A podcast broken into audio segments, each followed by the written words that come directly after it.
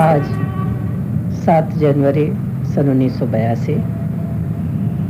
हमें बड़ी खुशी है कि भारत के सुप्रसिद्ध युवा निर्देशक अभिनेता श्री रतन थेयाम आज यहाँ पर हैं और आगे की बातचीत हम उनसे करेंगे। श्री रतन थेयाम मणिपुर के हैं और मणिपुरी में वे काम कर रहे हैं और कुछ बड़ा रोचक प्रयोगात्मक कार्य कर रहे हैं। तो रतन जी।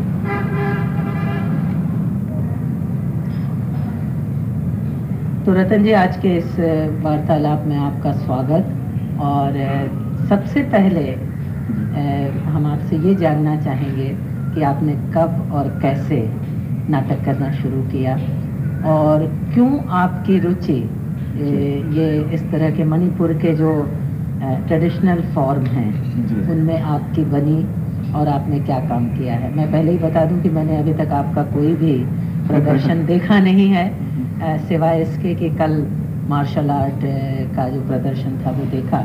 मुझे नहीं पता कि उसमें आपका व्यक्तिगत रूप से कितना योगदान है।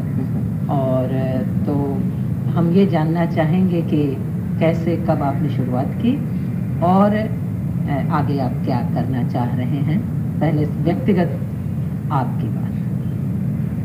देखिए मैंने नाटक करना शुरू किया था। आ, वैसे तो मैं कहूँगा 65 जो है तब एमेच्योर थिएटर ग्रुप में ऐसे ही चले गए थे। वो कैसे चला गया था? तो उम्र उस समय 20 साल रही होगी। हाँ अब 65 में। अभी कितनी हो गई? हाँ अब 35 35 है तो बस 20 साल करीब। उन दिनों मैं ये करता था आई वॉज़ बेसिकली राइटर एक मतलब यंग राइटर होने की वजह से 1965 में मेरा पहला शॉर्ट स्टोरी पब्लिकेशन हुआ है। अच्छा एक मिनट। तो मैं थोड़ा सा यंग जनरेशन में पॉपुलर हो गया और सारे मेरे दोस्त कहने लगे यार नाटक वाटक लिखो हम नाटक करेंगे ये तो इन्होंने एक बार एक नाटक के एडाप्टेशन के लिए मुझे दिया था। तो मैंने उस नाटक के एडाप्टेशन किया लेकिन वो डायरेक्टर साहब जो हैं वो आते थे बहुत ये हफ़्ते में एक बार करके रिहर्सल होते थे। मेरे अच्छा। तब भी नहीं आते थे। और वो डायरेक्टर साहब आकर जब इन लोगों को मतलब इतना सिखा नहीं पाए क्योंकि वो बहुत बिज़ी डायरेक्टर थे उन दिनों जमाने में तो मैंने अब ये लोग कहने लगे यार तुम भी आ जाओ। और जरा हम जो कर रहे हैं तुम अपने भी कुछ अब उसमें जोड़ना शुरू कर देना। मैं कहा ठीक है। मैं गया वहाँ अपने से क्योंकि मैंने एडाप्टेशन किया है तो इसलिए मैं जानता हूँ थोड़ी कुछ मतलब अपना इमेजिनेशन जो है स्टेज के बारे में नहीं उतना जितना कि इमेजिनेशन प्ले कर रहा अच्छा, है। किस किस नाट किस रचना का एडेप्टेशन किया था? मैंने दामोदर के नवाब नंदिनी का अच्छा। किया था। दामोदर मणिपुरी ये उपन्यास है मणिपुरी नहीं हाँ। बंगाली अच्छा अच्छा बंगाली है उससे पहले मैं नाटक बहुत पढ़ता था अच्छा। क्योंकि लिटरेचर में मेरा शौक है। लेकिन इन लोगों का दिया हुआ जो नॉवेल है उससे मुझे करना था इसलिए मैंने नवाब का किया था। उससे अच्छा भी स्क्रिप्ट अच्छा लगता। है तो वहाँ मैं एक दिन ये डायरेक्टर साहब आए तो उसके साथ डिस्कशन होने लगे तो उन्होंने कहा, तुम असिस्टेंट हो जाओ मेरा. मैंने कहा, ठीक है मैं असिस्टेंट हो जाता हूँ, आपको असिस्ट कर देता हूँ. करते करते करते ये हुआ कि कुछ एक रोल उसमें था तो उस रोल का वो कर ही नहीं पा रहे थे। तो मैंने कहा एक डायरेक्टर के एब्सेंस से इस तरह से करना है, उस तरह से करना है। और डायरेक्टर जिस दिन आए, उस दिन मैंने दिखाया कि इस तरह से करने से अच्छा होगा, ये इनको बता दिए, वो। तो आखिर में तीन चार बार बदलते गए वो कास्ट इसके बाद जब शो होने के दो दिन बाकी रह गए तब डायरेक्टर ने कहा अब कोई नहीं होगा अब तुम करोगे। ये रोल मैंने कहा ये हो ही नहीं सकता। क्योंकि मैंने कभी क्या ही नहीं है वैसे। ये तो टिकट प्ले है। एक तो एमेच्योर ग्रुप के जैसे कॉलेजों में स्कूलों में हम करते रहे हैं एक तो ठीक है लेकिन टिकट शो में हम कैसे करेंगे? कहने लगे कोई बात नहीं इसमें कर देना एक बार देख लेना। तो इनमें एक्ट्रेस जो थी वो बहुत ही कमर्शियल एक्ट्रेस थी। अच्छा। तो वो अपने आप को मतलब बहुत समझते थे। और वो- उसने कहा नहीं उसके साथ हम नहीं करेंगे। तो मैंने कहा कि क्यों नहीं करोगे? आप तो आपको करना पड़ेगा क्योंकि मैं भी करने वाला हूँ। और सारे जो पूरे प्ले जो है मुझे याद था। पूरे हर कैरेक्टर के जितने डायलॉग्स थे। इवन मूव्स तक तो मैंने कहा मैं तो कर लूँगा। अब आइए देखिए तो उन दिनों प्रॉम्प्ट चलते थे। खूब प्रॉम्प्ट तो मैं प्रॉम प्रॉम करने वाला तो हूँ नहीं और सुनने वाला भी नहीं हूँ क्योंकि मैं तो डरता था खूब। बाय हार्ट करके मैं चला गया स्टेज में करता रहा। और बाद में इस एक्ट्रेस ने मुझे काफ़ी मतलब कहें कि बहुत अच्छा किया है आपने मैं मुझे ये नहीं था। तो रियलाइज़ भी हो गया मुझे कि मैं भी थोड़ी कुछ कर सकता हूँ। अच्छा बहरहाल एक और सवाल पूछने। कॉमर्शियल एक्ट्रेस की बात कही तो ये नाटक तो मणिपुरी में किया? जी। मणिपुर में किया? मैंने इम्फाल में किया? इम्फाल में। अच्छा तो वहाँ पर उस समय भी कॉमर्शियल एक्ट्रेस थी कॉमर्शियल स्टेज हाँ हाँ, बराबर रहा हुआ बराबर, है। बराबर। अच्छा। बहुत दिनों से रहा है। बहुत दिनों से रहा बहुत दिनों से इसलिए रहा है क्योंकि मणिपुर के ट्रेडिशन जो है प्ले का हम्म, मतलब वो काफ़ी पुराने हैं। अच्छा। हम लोग ये मान जब- करके चलते हैं कि इन सब अंचलों में विशेष कुछ होता नहीं रहा है। बड़े हाँ, अफसोस की बात है। लेकिन हाँ, इसका असर इसलिए है। हाँ, शायद देखिए कलकत्ते जो हैं हम्म। कलकत्ते जितने भी मणिपुरी हुए हैं मतलब एल्डर जनरेशन के वो कलकत्ते में पढ़ने के लिए आते थे। अच्छा। क्योंकि और कोई जगह नहीं है। हम्म। सिवाय कलकत्ता और ढाका। हम्म। Dhaka is also very popular हम्म, सिलहट हाँ, जिसको कहते हैं। तो इसमें पढ़ने आते थे तो इन लोगों को पता चलता था।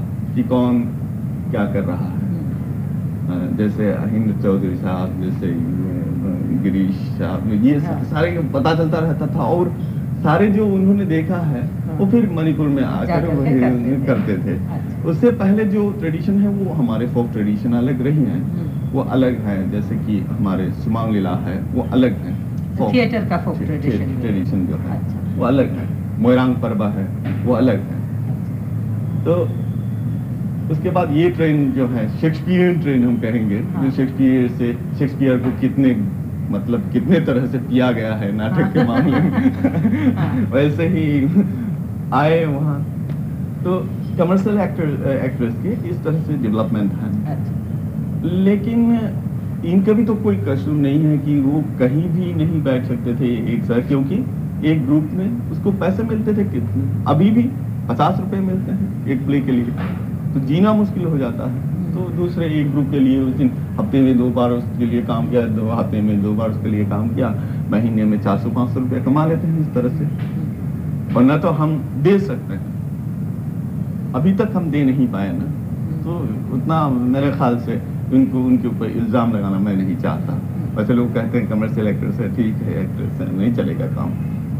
लेकिन चलाना भी पड़ता है जब। और बहुत बहुत ही पॉपुलर कमर्शियल एक्ट्रेस मणिपुर के को अभी जो कोरस रेपर्टरी है हमारे हाँ। उसमें है। अच्छा अच्छा। क्योंकि she belongs to the younger generation she is very popular even in screen तो ऐसा कोरस में आने के बाद मतलब वो नहीं चाहती कहीं वो अच्छा, चला अच्छा, जाए। अच्छा। क्योंकि ट्रेन जो है पूरा डिफरेंट हो गया है। और उस तरह से ढांचे जैसे मोल्ड होते जाते हैं। उस तरह से हमने किया है तो ये लोग रहने लगे।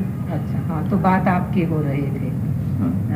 कि वो पहला नाटक जो है सो इस तरह से किया। उस तरह से किया लेकिन मैं पढ़ाई ज़्यादा करता था क्योंकि मैं लिखता था। I am very interested I was also the joint editor of the most highly circulated standard journal of Manipur री टू और लास्ट आने का भी हम जॉइंट एडिटर थे तो रीटू में आने के बाद रीटू में आने के बाद रीटू इज़ इंटेलेक्चुअल ऑर्गेनाइजेशन तो वहाँ बहुत स्कॉलर्स वगैरह रहे हैं। तो उनके साथ करते करते ऐसा हुआ कि जितने वेस्टर्न प्लेस है इंडियन क्लासिकल प्लेस है बहुत ज़्यादा हम पढ़ने लगे और मैंने सोचा कि यहाँ कोई फेस्टिवल नहीं हो रहा है इस तरह के प्ले के। तो मैंने सोचा इसका तो एक फेस्टिवल करना चाहिए। हम्म, शॉर्ट प्ले के एक फेस्टिवल हो जाए। छोटे छोटे प्ले का वो वेस्टर्न प्लेस इंडियन प्लेस जितने भी हो। तो मैंने श्याम शर्मा से अप्रोच किया। श्याम शर्मा जो फ़िल्म के डायरेक्टर है अभी भी आया है फ़िल्म फेस्टिवल में। हम्म, उसके डायरेक्टर है इमागिनी thinker he is also from theatre तो मैंने कहा कि आप कन्वेनर हो जाइए। और जितना देखना है मैं देख लूँगा कर लूँगा।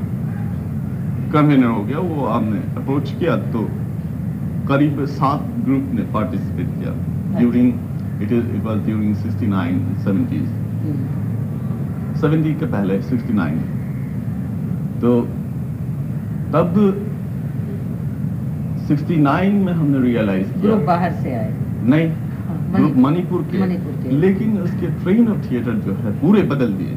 बदल गए एकदम बदल गए। मतलब जिस तरह से एक ढंग से थिएटर होता रहा है हम्म, उसके बिल्कुल खिलाफ कुछ ग्रुप एकदम उभर के आ गए कुछ स्पष्ट कर सकते हो कि कैसे मतलब किस माने में फ़र्क थे वो बिल्कुल? कला क्षेत्र है मणिपुर के जहाँ कान्हालाल कर रहे हैं। उसमें जिसको हम कहेंगे मॉडर्न अप्रोच के बारे में from all the technical point of view even from blocking devices जितने हम मॉडर्न अप्रोच के बारे में कहते हैं हम्म, उसका टच शामिल है वहाँ। अच्छा। हालाँकि वो ट्रेडिशनल वाली सीन ये वो करना हटाना फ्रॉम करना ये सारे हट गए। मतलब कुछ नए तरीके से आदमी और खास तौर से the content and semantic content जो है पूरे प्ले के अप्रोच में वो सीम भी बदल गए। तो उसमें से ये स्पष्ट हुआ कि अब हम थिएटर अच्छी तरह से कर रहे हैं। हम्म, जितना हमने पढ़ा है उसके मुताबिक मैंने देखा है। And I gave a review पूरा रिपोर्ट मैंने लिखा कि इसमें ये है ये है और मैं ही करता था सब। हम्म। तो मैं ही क्रिटिक मैं ही हूँ दौड़ने वाला। तो इसकी आलोचना ने भी लोगों ने कुछ कहा नहीं कि तुम अपनी चीज़ की तारीफ़ कर रहे हो या आलोचना कर रहे हो। नहीं मैंने तो अपना प्ले नहीं किया था तो। अच्छा। मेरा प्ले कोई प्ले नहीं। ऑर्गेनाइज खाली हाँ। ऑर्गेनाइज किया था। अच्छा। क्योंकि मैं चाहता था और अपना ग्रुप भी नहीं थे। हम्म, मैं भी अपना मतलब लोग आते थे मेरे पास कि हमारे ग्रुप में एक बार आ जाइए फेस्टिवल हो रहा है हमारे ग्रुप में एक बार आ जाइए। तो चले जाते थे बहुत डिमांड हो गए थे। तो उसके बाद मैंने रियलाइज़ किया कि जब तक ये नहीं होता अ, मुझे सारी बात जब तक क्लियर नहीं हो जाते हैं थिएटर के बारे में तब तक मैं थिएटर नहीं करूँगा। और इसके लिए मैंने एक साल पूरा मतलब थिएटर के ऊपर टेक्निकल आस्पेक्ट के ऊपर भी स्टडी किया और कुछ छोटे छोटे मतलब जगह पे जाकर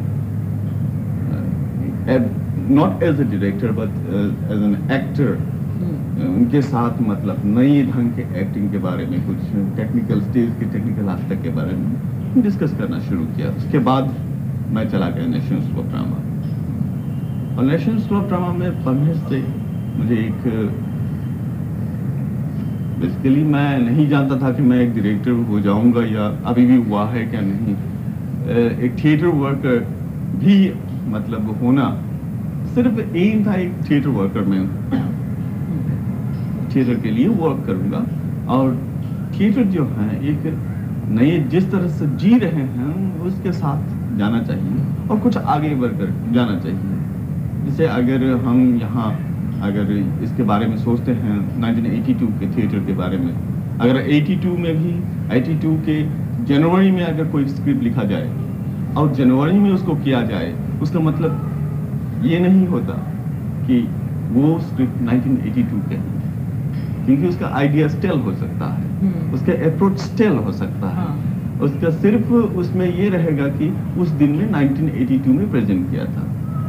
उसका आइडिया बहुत पुराने हो जाएँगे हाँ। अगर स्क्रिप्ट अच्छे नहीं हो तो नहीं और ये भी तो बहुत बार होता है कि स्क्रिप्ट लिखी पहले की हो हाँ। छपती है बाद में बाद में। लोगों के सामने आती है बाद में हाँ। तो वो मानी तो जाती है 82 की स्क्रिप्ट हाँ मगर वो हो सकता है पाँच साल सात साल दस साल पहले की स्क्रिप्ट हो हाँ। इसलिए जब थिएटर के बारे में मैं सोचता हूँ अपने तरफ़ से तो मैं हमेशा एक ऐसा ब्लर इमेजिनेशन मतलब धुंधला सा कुछ दिखाई नहीं देता मुझे, लेकिन उसमें से एक इमेजिनेशन ये मिलता है कि if I sing then I have to sing for at least 25 years more 25 years ahead. जैसे फ्यूचर के, जैसे कि अब मैं 1982 में हूँ तो 2000 after 2000 and all after that किस तरह के थे लोगों के? एक जानने की ख्वाहिश है। वैसे आजकल तो ये जानना और सोचना बड़ा कठिन है क्योंकि दुनिया इतनी तेज़ी इतनी से बदल रही है इसलिए- इसलिए। आप आज जो सोच रहे हो वो कल पुराना कल पड़ जा रहा है। और साल दो साल बाद क्या होगा? अच्छा ये भी एक और जहाँ सही है वहीं ये भी शायद हम सब ये फील कर रहे हैं कि एक लेवल पर कहीं हम आगे नहीं बढ़ रहे हैं। जहाँ पहुँच गए थे वहाँ। मुझको बराबर ये लगा कि जैसे सिक्सटीज का जो वो दस साल था। सातवां दशक वो तो बड़ा रिच था। हम्म। हर तरह के मैंने सारे पूरे साहित्य में अच्छे उपन्यास लिखे गए कविता संग्रह आए नाटक आए मंचन अच्छा हुआ एक नई दिशा मिली।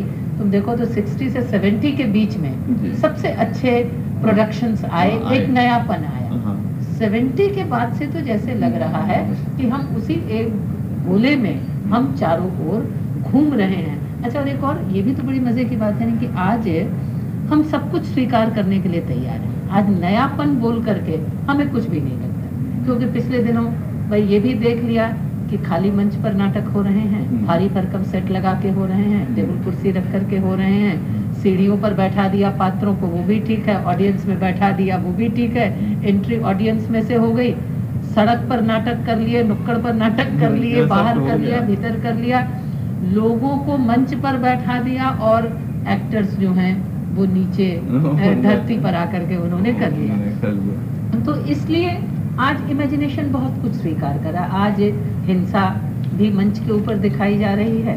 प्यार भी दिखा दिया जा रहा है। हम्म। यूँ ही ज़िंदगी में ही आधे नग्न हम लोग घूमने लगे हैं। हम्म। मंच पर भी वो सब दिखा दिया जाता है। और इस माने में खैर कलकत्ते का रंगमंच तो बहुत ही दकियानूस रंगमंच कहा जाता है बम्बई और दिल्ली की तुलना में। तो बम्बई वगैरह के प्रदर्शनों में तो बहुत दूर तक लिबर्टी लोग। ले लेते हैं हर तरह से चाहे भाषा के इस्तेमाल की और चाहे क्रिया व्यापार की। और अच्छा बुरा एक अलग बात है मगर वो एक स्थिति है।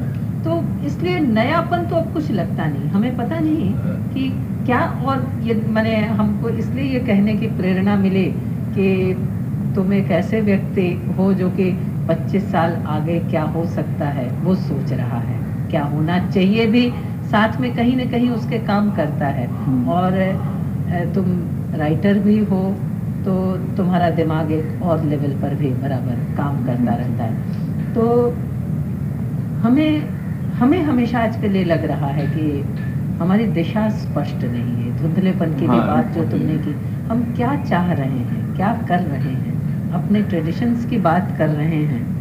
मगर ट्रेडिशन क्या है?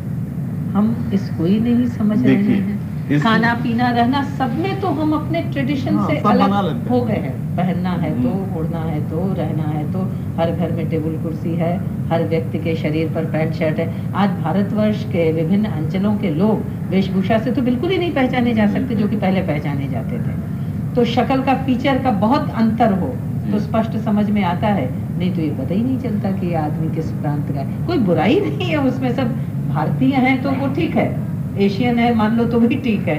मगर वो एक कहीं एक अजीब सी स्थिति हाँ। हमें लगती है। तुमको क्या लगता है? मुझे ये लगता है कि अगर इस तरह से सोचा जाए किस तरह के प्ले होना चाहिए किस तरह के ये नहीं होना चाहिए वो नहीं होना चाहिए उससे हमें कुछ मिलने वाले नहीं है। एक चीज़ पर हम ये सोच सकते हैं जहाँ तक तो ट्रेडिशन के सवाल है और जिस तरह के नए मूवमेंट हैं। मेरे ख्याल से जब स्पेस एज आगे बढ़ है तब धीरे धीरे से अपना जो आइडेंटिटी है वो धीरे धीरे से आदमी आइडेंटिटी से थोड़ा थोड़ा अलग होता जाता है। तो उसका वजह ये भी है कि सोशियो इकोनॉमी रिलीजन जितने हैं उसके ऊपर हमारे जितने विश्वास और जिस डिसिप्लिन के ऊपर हम थे वो भी नहीं रहे। हम्म, और नया कुछ बना नहीं हाँ। नया उतना भी नहीं हुआ? नहीं हुआ है। हाँ तो कहीं एक डर ये भी समा जाता है कि हम कहीं अपना आइडेंटिटी ना लूज कर दें। जब आइडेंटिटी लूज हो जाएँगे ठीक है वो सिविलाइजेशन का बहुत ही बड़ा वो हो सकता है। लेकिन मैं समझता हूँ जब तक हम आइडेंटिटी लूज नहीं करेंगे तब तक शायद हम बहुत आगे बढ़ सकते हैं। और इसलिए देखिए एक पूरे नेशनल थिएटर जिसको हम बनाना चाहते हैं और जिसके बारे में हम बोलते हैं, ये करते हैं, सब करते हैं, उसमें एक ये आइडेंटिटी ऑफ़ इंडियन कल्चर और थिएटर जो है, उसको सबसे पहले लाना और सारे चीज़ जो है वो उसको अलग करके उसको पहले आगे बढ़ाना। उसके बारे में मैं बहुत ज़्यादा सोचता हूँ। किस तरह से? मतलब हमें देखकर, हमारे हमारे पूरे जो मुल्क में परफॉर्मेंस हो रहा है, उसको देखकर यूँ लोगों को पता चल जाए और लोगों को कि भाई ये इंडियन थिएटर है। और इसमें बिल्कुल पूरे इंडिया के इंडिया एक जो हज़ारों साल से मतलब जिसकी ट्रेडिशन मतलब बहुत रिच है और जिसके लिए आदमी बाहर से आते रहे हैं और उसको परखे हैं और आकर चले गए, फिर आए, आकर चले गए इस तरह से कितने कई स्कॉलर्स बाहर से आकर कर रहे हैं।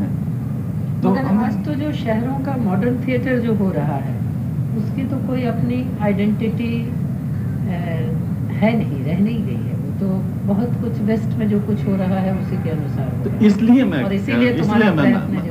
मेरा प्रयत्न इसलिए है कि शायद देखिए ट्रेडिशन तो हम अपने खुद बनाते हैं। ट्रेडिशन जो है वो भी is like a folk folk थी फोक में ये होता है कि मेरे ग्रैंडफादर ने मेरे पिताजी को जो भी कहे हों एक फोक स्टोरी उसने सुना दिया। उसी स्टोरी को मेरे फादर ने मुझे सुनाया। अलग अलग हटते गए लेकिन इंटरप्रिटेशन एक रहे कंटेंट एक ही रहे इंटरप्रिटेशन अलग अलग हो गए। ना? तो अलग अलग होने के होने से भी वो सिमेटिक कंटेंट जो है वो सही रह जाता है वहाँ। कहीं ना कहीं वो टच करता है पॉइंट और उससे पता चलता है पूरे जो वहाँ से कहाँ मैं अगर पूछूँ तो कहाँ से हो रहा है? वहाँ से हो रहा है। बहुत दूर से ऊपर से आए हुए हैं। आज तक वही कायम है। लेकिन उसको अगर एकदम हटा के अगर कोई भी नया मैं शुरू कर दूँ एकदम हटा के जो मेरे खाने पीने में मेरे बैठने में मेरे चलने में या मेरे दिमाग ने जहाँ तक सोचा है जहाँ तक देखा है वैसे उतना दिमाग वाले तो मैं हूँ नहीं। अब मैंने देखा जो है उसके ऊपर मैं सोचूँगा। जैसे कि मैं हेवन के बारे में स्वर्ग के बारे में इमेजिनेशन नहीं कर सकता हूँ। फ़िल्मों की तरह दो तारे लगा दी वहाँ चिपका दिए और आगे मतलब वो तो हेवन इमेजिनेशन उनके ठीक है अच्छे हैं वो अच्छे इमेजिनेशन है लेकिन उस तरह से मैं सोच नहीं सकता। सिर्फ़ इसलिए सोच नहीं सकता कि एक तरह से साइंस है एक तरफ़ से अपना ट्रेडिशन अपना पूरे कॉन्वेंशन जितने आ रहे हैं उस तरह से दोनों के बीच हम फंस गए। एक तरह से साइंस आता है रीजन रीजन रीजन के बारे में बात करता है। और उस रीजन को भी करना बहुत ज़रूरी है। मॉडर्न थिएटर में without reason without human reason कोई भी मॉडर्न थिएटर मॉडर्न थिएटर है ही नहीं। और इस तरफ़, एक तरफ़ से एक ट्रेडिशन है जो जहाँ से हम मतलब पैदाइश हमारे वहाँ से हैं और उस ट्रेडिशन इतने खूबसूरत हैं, ख़ास तौर से इंडिया में, जिस तरह के कल्चरल ट्रेडिशन है वो तो मैं, जहाँ भी मैंने देखा, जिससे भी बात की उससे साफ़ मुझे इतना तो पता चलता है कि नहीं है दुनिया में, इतना रिच है हम। और उस ट्रेडिशन को अगर हम सामने रख कर नहीं चलें, और उसके साथ साथ ये मॉडर्न रीजन को भी नहीं जोड़ें तो मॉडर्न थिएटर का वो नहीं हो सकता। असल में नाटक के क्षेत्र में खास बात शायद ये हुई है कि बीच का चूँकि ट्रेडिशन की बीच की कड़ी एकदम लापता रही है। अच्छा। या तो ट्रेडिशन संस्कृत नाटकों वाला ट्रेडिशन था वो तीसरी चौथी पांचवी शताब्दी तक आकर के करीब करीब समाप्त हो गया। हाँ। और उसके बाद का करीब करीब ये बारह तेरह सौ वर्ष जो बारह सौ वर्ष निकले हैं उसमें नाटक का ट्रेडिशन तो रहा नहीं। न लेखन के स्तर पर रह गया न मंचन के स्तर पर रह गया। नया जो कुछ बना वो पाश्चात्य प्रभाव के फलस्वरूप आया। बहुत आया। और पाश्चात्य प्रभाव हमारी ज़िंदगी में हर ओर से इतना ज़्यादा आया। हर क्षेत्र को उसने ऐसा आक्रांत किया कि जो कुछ भी हम पिछले मैंने सौ वर्षों में हम लोगों ने किया वो बहुत कुछ उधर से प्रभावित था। अब ये चेतना फिर जागृत हो रही है कि हम लोग बहुत भटक गए हैं हम्म। और हम लोग पाश्चात्य प्रभाव में बहुत दूर तक चले गए हैं और हम लोगों को अब अपने रूट्स के पास हाँ। हम लोगों को ज़रूर लौट करके आना चाहिए। अब रूट्स कहीं इतनी जड़ लग रही हैं आधुनिक आदमी को क्योंकि वो रूट रूट रह गई। रूट रूट रूट यदि बराबर विकसित होती चलती और ज़िंदगी के साथ जुड़ती चलती और उससे रूट से निकला हुआ पौधा फल और फूल बराबर हम लोगों को देता रहता है। अरे दोष इसमें पौधे का नहीं है दोष शायद हम लोगों का है मगर परिस्थिति एक आज ऐसी है। वो तो दोष किसी को देने से फ़र्क नहीं डेवलपमेंट होता जाता है। क्योंकि सिविलाइजेशन है सभ्यता के विकास और मानव विकास जहाँ से शुरुआत है वहाँ से डेवलप होता चला है। ब्रेन अब अब ब्रेन कुछ लोगों के लिए तो मेरे ख्याल से अब कैरेक्टर नाटक में एक चरित्र को मतलब पोर्ट्रेट करना बहुत मुश्किल हो जाएगा हम्म। कुछ दिन बाद हाँ। इसलिए मुश्किल हो जाएगा कि देखिए एक आदमी दिन भर एक आदमी स्टेज में आएगा वो एक अ, ये बन के एक एक लड़की है सपोज़ तो वो दिन भर काम करती है कंप्यूटर मशीन के साथ इसको हमें स्टेज में लाना है हम्म, अब साइकोलॉजिकल टेंशन के साथ ही उसको मतलब अपना ब्रीडिंग क्वालिटी जब इतना फ़र्क आ जाएगा चरित्र चित्रण में, ये नहीं होगा कि बाहर उस तरह से देखें, इस तरह से बहुत डायलॉग बोल दिया तो वो चल दिए और पूरे, वो नहीं चलेगा। अब अब ये होगा कि कंप्यूटर मशीन के जितने ढक ढक ढक ढक ढक ढक ढक ढक ढक ढक चल रहे हैं और कैलकुलेटर के चल रहे हैं नंबर उसके सामने आ रहे हैं, सारे आँखों के सामने हैं तो पूरे अपना जो दिल के धड़कन है मतलब उसके साथ जोड़ा जाएगा उसको। बाद में ये होगा कि वो भी कंप्यूटर के साथ चल रहे हैं। Because it's a challenge always human being and computer is a challenge तो उसको बहुत ढंग से सोच कर मेरे ख्याल से एक डायरेक्टर को अगर एक रियलिस्टिक प्ले भी करना है बहुत रियलिस्टिक प्ले अगर करना है क्लासिक रियलिस्टिक करना है तब तो बहुत मुश्किल हो जाएँगे कुछ दिन तुम्हारे बाद कहने का ये मतलब कि हमारी जो आधुनिक ज़िंदगी जो बहुत कुछ मशीनी होती जा रही है जी। या जिस ज़िंदगी में हम सारा दिन कोई एक तरह का काम करते हैं और शाम को आकर के अभिनय एक बिल्कुल दूसरे तरह के रोल और दूसरी तरह की परिस्थिति में करना चाहते हैं करना पड़ता है। तो उसको पोर्ट्रे करना बहुत मुश्किल होगा। नहीं। हाँ। अब मेरे कहने का मतलब ये है कि देखिए किसी प्ले राइट ने एक रोल लिख दिया एक क्लर्क है सपोज़ तो अब तो ये है कि वो डायरेक्टर एक क्लार्क को मतलब वो डायरेक्टर है एक वहाँ। और वो जिस तरह से प्ले ने प्ले लिखा है उसी डायमेंशन पे ले जाकर उस थीमेटिक कंटेंट में उसको जोड़ने की कोशिश करता रहा है। लेकिन अब डायरेक्टर को ये तो बहुत ही वो हो जाएगा, अब कॉम्प्लिकेटेड हो जाएगा, क्योंकि सिर्फ़ थीमेटिक कंटेंट के, सिर्फ़ जो लिखा हुआ चीज़ है, उसके ऊपर निर्भर पूरे सारे चीज़ अपने आप को निर्भर करना। मतलब out of the play write कर रहे हैं लोग out of the playwright's imagination अब ये भी सोचा जाए कि ये लड़की कैसी काम करती है अपने पर्सनल ज़िंदगी में वो कैसे फील करती होगी ऑफ़िस में उसका असर स्टेज में। Depict करना। डिपिक्ट करना। तो सारे जो है psychologically and it becomes also habit habit sort of thing जाना आना फ़र्क पड़ जाएगा। मैंने देखा है लोगों को एक साल काम करने के बाद हम्म, और एक साल काम करने से पहले उसका क्या वो क्या थी? और उसके बाद क्या हो गई? नॉर्मली ढंग से देखा जाए तो वो कहीं नहीं बदला है। चाल चलन ठीक है अगर देखा जाए लेकिन बहुत बदल गई वो अंदर से अंदर। तो इनर क्वालिटी ऑफ़ एक्टिंग जो है वो मशीन के जो युग में ज़्यादा टेंशन बढ़ाएगा। बहुत ज़्यादा टेंशन बढ़ाएगा। और उसमें मेरे ख्याल से बहुत ज़बरदस्त वर्क करना पड़ेगा। ऐसे वर्क नहीं चलेगा। जो हम करते थे पहले और मैं करता हूँ आज तक मैं कहूँगा उतना बदलाव मैं भी नहीं हूँ। हम सोचते हैं लेकिन कितना कर पाते हैं इतना हम नहीं जानते। नहीं वो तो तभी संभव है ना जबकि ये सोचा और समझा जाए हाँ। कि मने मन के भीतर जो कुछ चल रहा है उसको भी हम पोर्ट्रे कर सके। तो तो देखिए एक्टर एक्टर के लिए क्या हो जाएगा? अभी हाल ही में मैंने प्रोडक्शन किया था लई में खुनुकावर मेरा ही लिखा हुआ प्ले है। और मैं रात भर रतन थ्याम को रतन थ्याम ने बहुत मतलब उसके साथ लड़ाई हुआ है। अच्छा। सिर्फ़ एक उसके लिए बहुत अच्छी तरह से क्लाइमेक्स प्ले आ रहे थे। बहुत ही मतलब चल रहे थे अच्छे। मैंने सोचा बहुत अच्छा है चलने दो। आखिर में आकर ये हुआ कि क्लाइमेक्स पहुँचते पहुँचते मैंने सोचा कि यहाँ तो पूरी विजुअलाइजेशन हो गई ठीक है। विजुअल एस्पेक्ट में तो बहुत अच्छे काम हो रहे हैं। But about the inner aspect inner quality of the play हम्म, लोग तो देखेंगे वाह कहेंगे। अब वाह कहेंगे अब ये भी तो हमें पता है ना ऑडियंस में भी वाह कहने वाले बहुत है बहुत अंदर से अंदर भी सोचते हैं। उनके लिए मैंने क्या किया? क्लाइमेक्स तक तो हमने उठाया प्ले को अरे म्यूज़िक इसको चला दिया उसको चला दिया ये करो वो करो। एक्टर्स को मतलब एक्शन इस तरह से ये क्लाइमैक्स वो तो हम जानते हैं ठीक है वो करने के बाद के रात मैंने सोचा इसके बारे में तब मैंने अचानक प्ले को एकदम स्लो कर दिया। अच्छा। क्लाइमेक्स पहुँचने से कम से कम सम मोमेंट पहले एक थीमेटिक कंटेंट जब क्लाइमेक्स पहुँचता है उसके कुछ मोमेंट पहले मैंने प्ले को एकदम काट दिया इनकी क्लाइमेक्स में। अच्छा।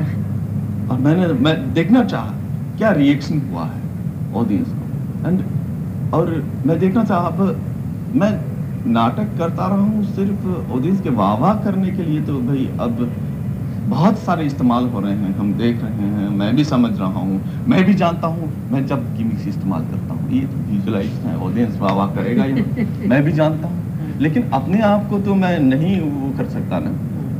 और कुछ ऑडियंस को मुझे पता है और अपने आप को भी मुझे जब पता है, अपने आप को धोखा देना तो बहुत मुश्किल हो जाता है।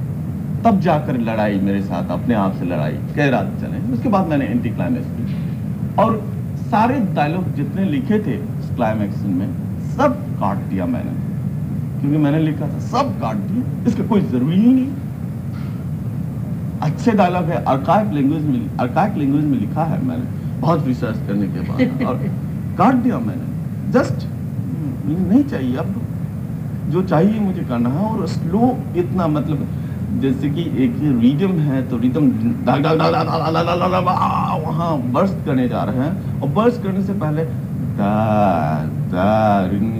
ये इतना स्लो मैंने कर दिया और मैंने देखा असर उसका असर उसका- अच्छा, ज़बरदस्त हुआ होगा वो भी ऑडियंस अच्छा लग रहा है ऑडियंस को उसको भी अच्छा लग रहा है? हमको ऐसा लग रहा है कि ऑडियंस को अच्छा लगने में एक बात ही बहुत निर्भर करती है कि बात क्या है और कैसे कही जा रही है। बहुत तीव्र गति से चल करके भी नाटक प्रभावपूर्ण हो सकता है और शायद उसमें कहीं वेरिएशंस भी ले आते रहें। ये कोई एक फॉर्मूला देना तो बड़ा कठिन है। फॉर्मूला तो नहीं, दे नहीं सकते। दे- दे- इस नाटक को मैंने दो ढंग से किया है। अच्छा। इसी सीन को मतलब नाटक में इसी सीन को हम्म, ऑडियंस को दिखाया।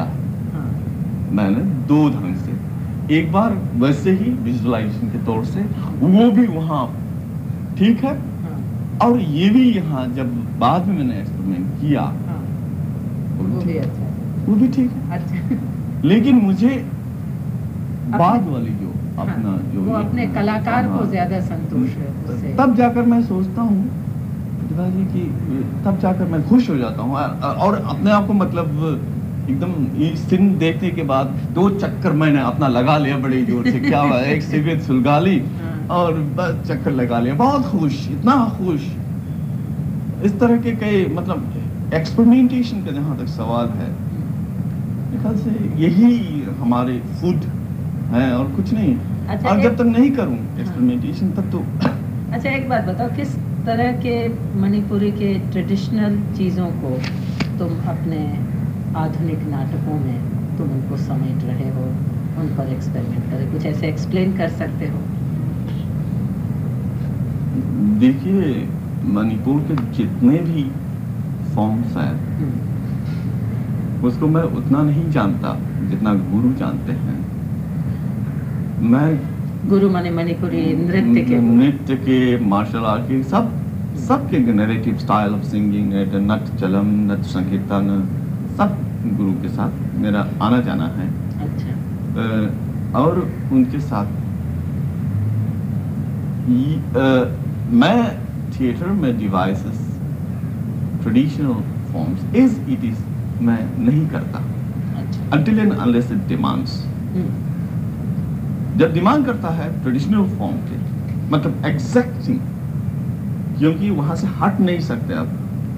जैसे पूर्वरंग संस्कृत में पूर्वरंग के लिए कुछ चीज़ डिमांड करते हैं हम्म, संस्कृत प्ले में। उसको उससे हटाकर आप संस्कृत प्ले नहीं कर सकते क्योंकि वो नहीं होगा।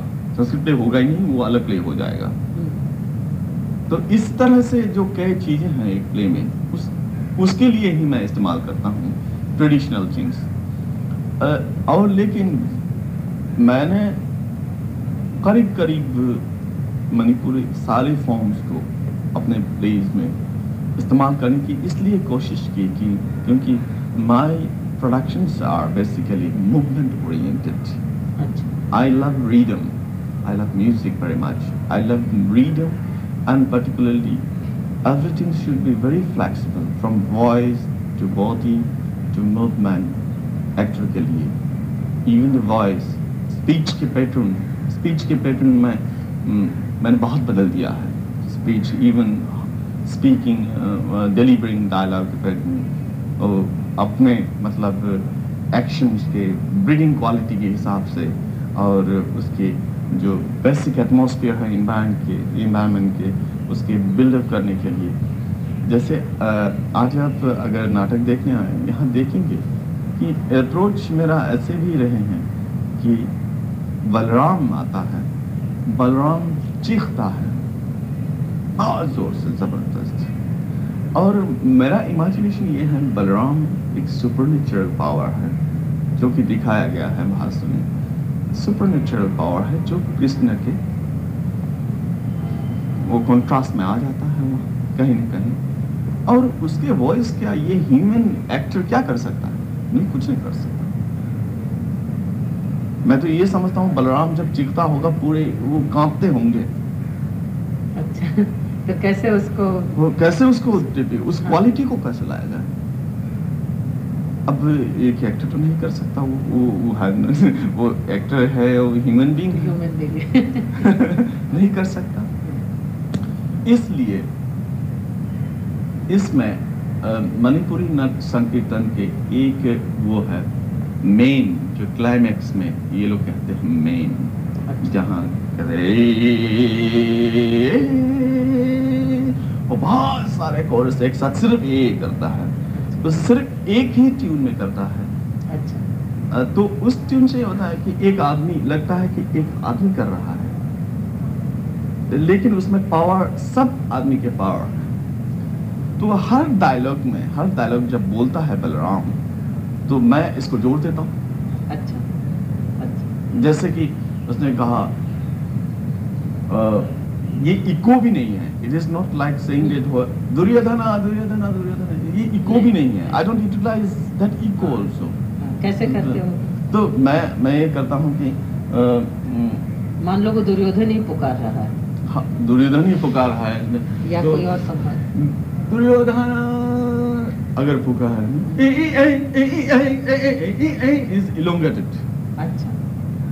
उसका जो है ये इको भी नहीं है ना ना उसको बढ़ा रहा है स्पीच को ना कुछ नहीं my imagination is this that this supernatural power you know when he stretch a particular word in his delivery so if he wants to stretch on that then it has to be straight uh, stretch you know in more uh, particularly to give the supernatural voice it should stage uh, in such a point it should raise by something lifting up the quality कैसे lift करें उसको उसको lift lift करने से कोई चीज़ उठता है हाँ, तो उसी तरह से इको से नहीं उठता संवाद कैसे उठे हाँ, या हाँ अच्छा। इको से तो नहीं उठेगा हाँ और ये बिल्कुल माने एकदम मणिपुर की चीज़ है क्योंकि इस तरह का प्रयोग तो और कहीं पर हाँ। होता नहीं शायद। अच्छा जैसे कल हम लोगों ने मार्शल आर्ट देखा और हम तब से ये सोच रहे थे एक तो बार बार उसमें वो कसरत कसरत जो एक्सरसाइजेस कह रही थी। तो हम ये कि ये बात ज़रूर जानना चाहेंगे कि ये एक्सरसाइजेस आर्ट कहाँ हो जाती है? अच्छा। कसरत जो है वो आर्ट कहाँ हो। गई? और और तुम क्या अपने नाटकों में इनका इस्तेमाल कुछ कहीं किसी रूप में? ये तो हमारे देख करके कल समझ में आया कि यदि हर एक्टर को थोड़ी सी भी इस तरह की बॉडी मूवमेंट की ट्रेनिंग दे दी जाए पहले की जो एक्सरसाइजेस हुई तो उनमें कलाकार इतना फ्लेक्सिबल हो जाएगा कि मंच पर कहीं भी कुछ भी कैसे भी एंट्री लेना हो उठना हो भागना हो बैठना हो तो वो बहुत आसानी से कर सकेगा। लड़ाई तो शायद करने की ज़रूरत बहुत जगह नहीं पड़े जहाँ पड़े वहाँ करे मगर मूवमेंट में भी बहुत सहायता होगी। तो ये आर्ट कैसे क्योंकि कल का देख करके हमको ये लगा कि एक्सरसाइजेस तो समझ में आई क्राफ्ट समझ में आया आर्ट नहीं समझ में आया। तो ये मार्शल आर्ट किस लेवल पर कहाँ कैसे आर्ट हो जाता है ये जरा से यदि बता सकते हैं।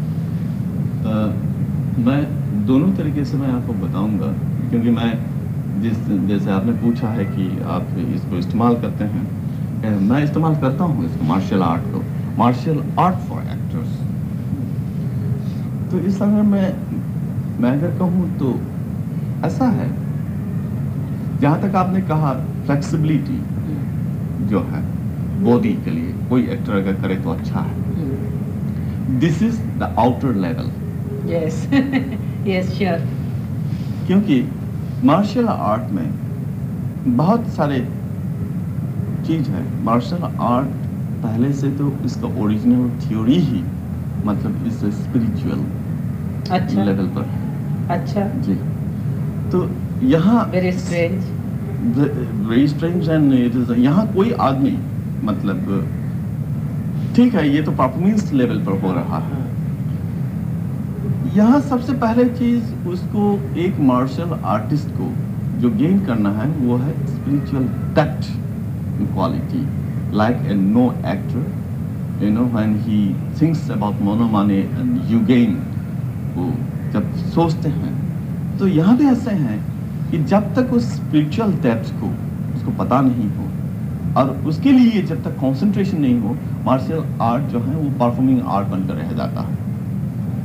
और परफॉर्मिंग आर्ट और मार्शल आर्ट में फ़र्क है। I utilise martial art is the inspiration of this spiritual quality both for flexibility in body and mind of the actor क्योंकि अब देखिए, अगर लड़ाई भी लड़ रहे हैं एक दूसरे के, मैं ये चाहूँगा मेरे एक्टर वो एक एक मोमेंट को वो जाने अपना स्टेज में।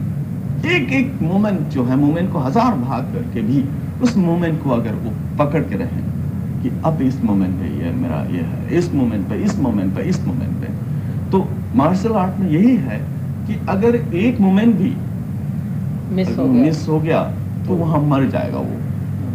तो इसके लिए पूरे कंसंट्रेशन कंसंट्रेशन बहुत ज़बरदस्त ज़रूरी है। स्पिरिचुअलिटी कहाँ आई? हाँ स्पिरिचुअलिटी यहाँ है कि यहाँ ना डिफेंस ना अटैक के बारे में कुछ नहीं it is just to control energy energy कैसे कंट्रोल करेंगे? पावर कैसे कंट्रोल देखिए, मिसाल तौर से देखिए, दुनिया में अब देखिए even this Indian kings and Indian rulers or all the rulers in, throughout world, बहुत अच्छे पॉलिटिशियन बहुत अच्छे महाराजा महाराजा एम्पायर जितने हैं, वो सबसे बड़ा अच्छा फाइटर रहा है।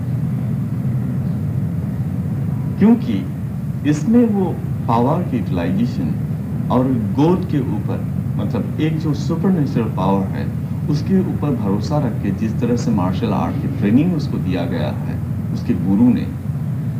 कलारी पायत में आप जाइए वो उसमें त्रिबांधन है। वहाँ भी आप देखेंगे वहाँ आप देखेंगे कलारी में नाग देवता है यहाँ भी नाग देवता है। वहाँ देखिए ये क्यों है? सिर्फ़ कि नाग देवता सिर्फ़ क्रिएटर एक तो क्रिएटर के सिंबलाइज करता है मैथेस के लिए। सिर्फ़ वो ही नहीं है यही एक चीज़ है जहाँ से हज़ारों मतलब मैप्स आप ले सकते हैं क्योंकि पूरी दुनिया में जितनी भी चीज़ है उसके एक एक शेप है। बड़े जो दस शेप होंगे। अच्छा। लेकिन स्नेक का कोई लिमिटेशन नहीं है। और वो भी एस्थेटिक एस्थेटिक के साथ। अगर माइकल एंजालो ने अगर पेंटिंग किया है, पूरे ह्यूमन एनाटॉमी के ऊपर तो जितना भी किया है, उससे कहीं ज़्यादा बढ़कर सांप के मतलब मूवमेंट्स जो हैं, बहुत ज़्यादा बढ़कर हैं। ये एक तो देखिए स्पीड कहीं कहीं लगता है कि उड़ रहा है, और एक तो बहुत स्लो है।